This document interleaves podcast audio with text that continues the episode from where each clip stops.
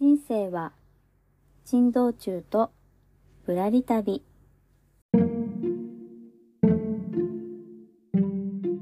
この番組は会社員ワーママが夢を実現するまでのあれこれをリアルタイムでお届けしているノンフィクション番組です。どうぞあなたのゆっくりタイムのお供にお付き合いさせてください。というわけで皆さんこんにちは、あここです。いかがお過ごしでしょうか？今日のテーマはいつもの風景に特別な名前をつけるということで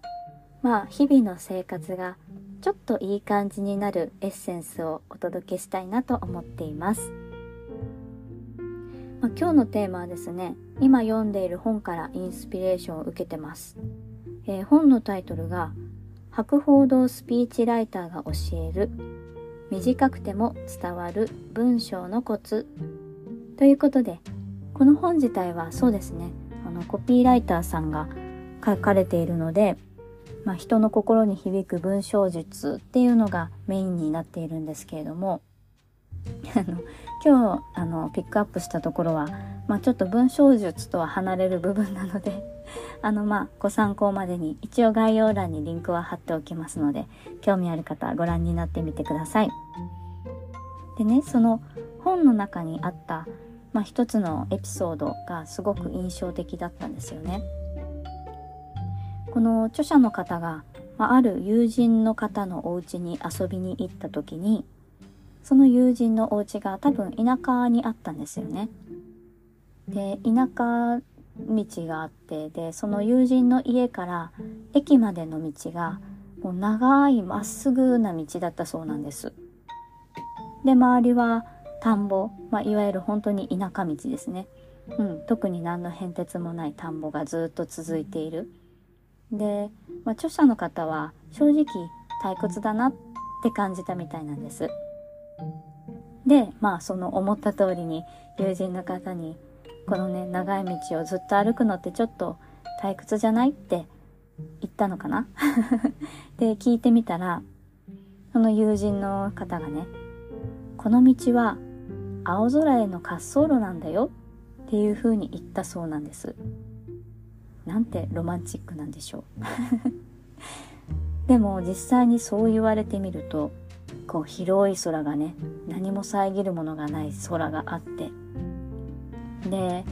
まあ、っすぐに本当に飛行機が飛び立てそうなぐらいまっすぐな道があって、うん、両サイドにはこう田んぼがあるのでねそこも何か遮るものもなく本当にこのまま空に飛んでいけそうなぐらい気持ちのいい道に見えてきたそうなんです。ね、この考え方すごく素敵だなと思ったのと同時に昔読んだある本を思い出しました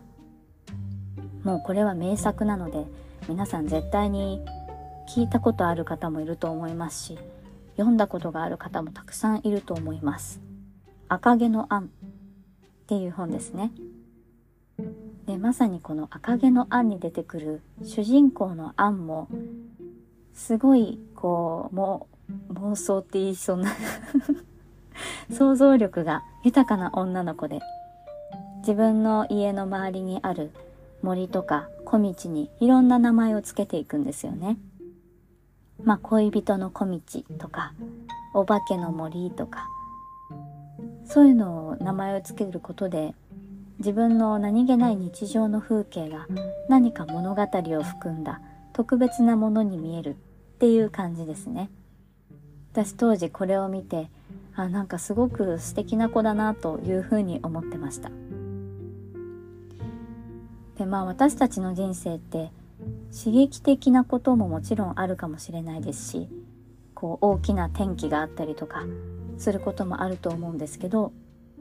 でも結構まあ多くの割合は何気ない日常が占めてると思うんですよね。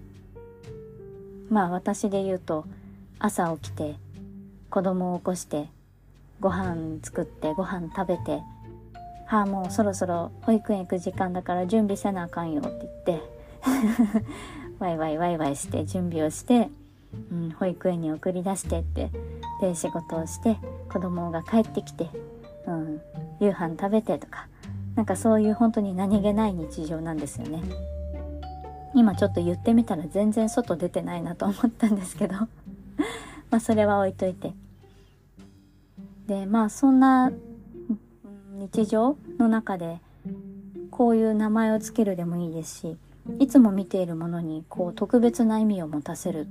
ていうことができるとこの人生の大半を占めている日常の生活がキラキラしてくると思うんですよね。でそうするとこうあなたの人生も全体通してキラキラしてるっていうことになるのでこれってなんかすごくいいなというふうに思いました。で昔のちょっと話を思い出したんですけど私が、まあ、今はリモートワークになっているので、まあ、それはないんですけど、まあ、出社してた頃って、まあ、夜帰りが遅くなると暗くなりますよね。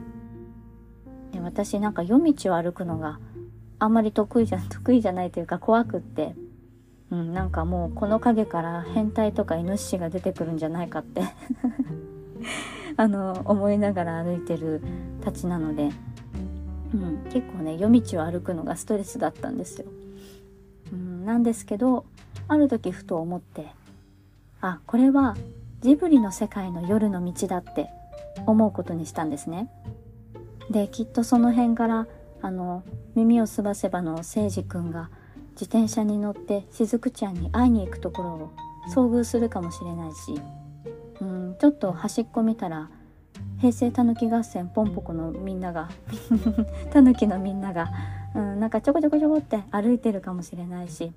うん、通り過ぎたおじさんはもしかしたらタヌキの尻尾があるかもしれないし これは一つ失礼かもしれないけど。まあそんな感じでうん。まあもちろんね本当にあの変な人もいるのでまあ夜道は気をつけて歩かなきゃいけないんですけどまあストレスを感じすぎず、うん、半分ぐらいはジブリな気分で歩くとあなんかちょっと夜の道も悪くないなっていうふうに思えるようになったんですよね。そんな感じで、まあ、名前を付けてもいいですし何かに例えてもいいですしそういった世界観にこう自分の日常を意味づけることで、うん、すごく人生がキラキラするなというふうに思ったのであのもともとはあの文章術の本を読んでからのインスピレーションなんですけど、うん、全然関係ないところにえー、感動するという 気づきを得るという、えー、結論になったという話です、うん、でもすごくね大事なことだと思うんですよ。うん、それができるとできないとですごい生き方も変わってくるなというかいうふうに思ったので今日はそんなお話をシェアさせていただきました。よかったらあなたの日常の風景にもそうですね窓から見える電信柱よくいるおじいさん そんなのいるかな？なんかよく通りかかる野良猫、うん、玄関開けたら見えるお家なんかそんなものに名前を付けてみるのはいかがでしょうか？